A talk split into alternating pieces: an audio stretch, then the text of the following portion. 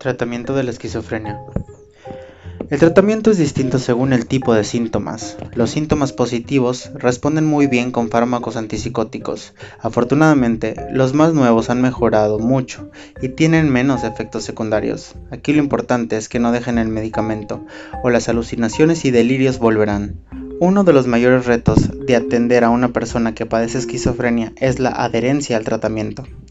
A veces, lo abandonan porque les causa efectos secundarios, pero lo más común es que lo rechacen porque no creen que de verdad estén enfermos. Sus alucinaciones son tan fuertes que sienten que las voces y las visiones que tienen son reales.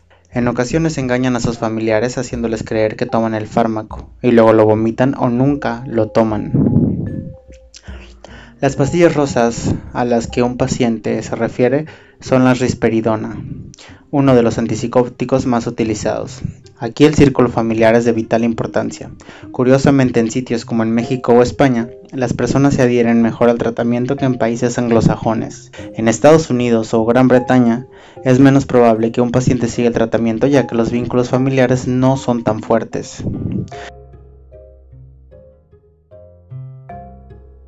Curiosamente, mientras que los síntomas positivos pueden ser controlados con fármacos antipsicóticos, no ocurre lo mismo con los síntomas negativos.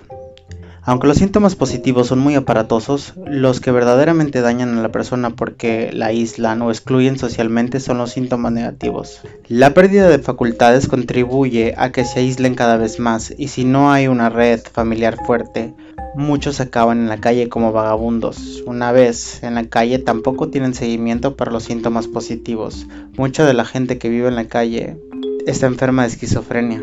Si observas bien muestran claras señales de ello, lenguaje perborreico, poca higiene y puede que los encuentres aletargados o viviendo una alucinación.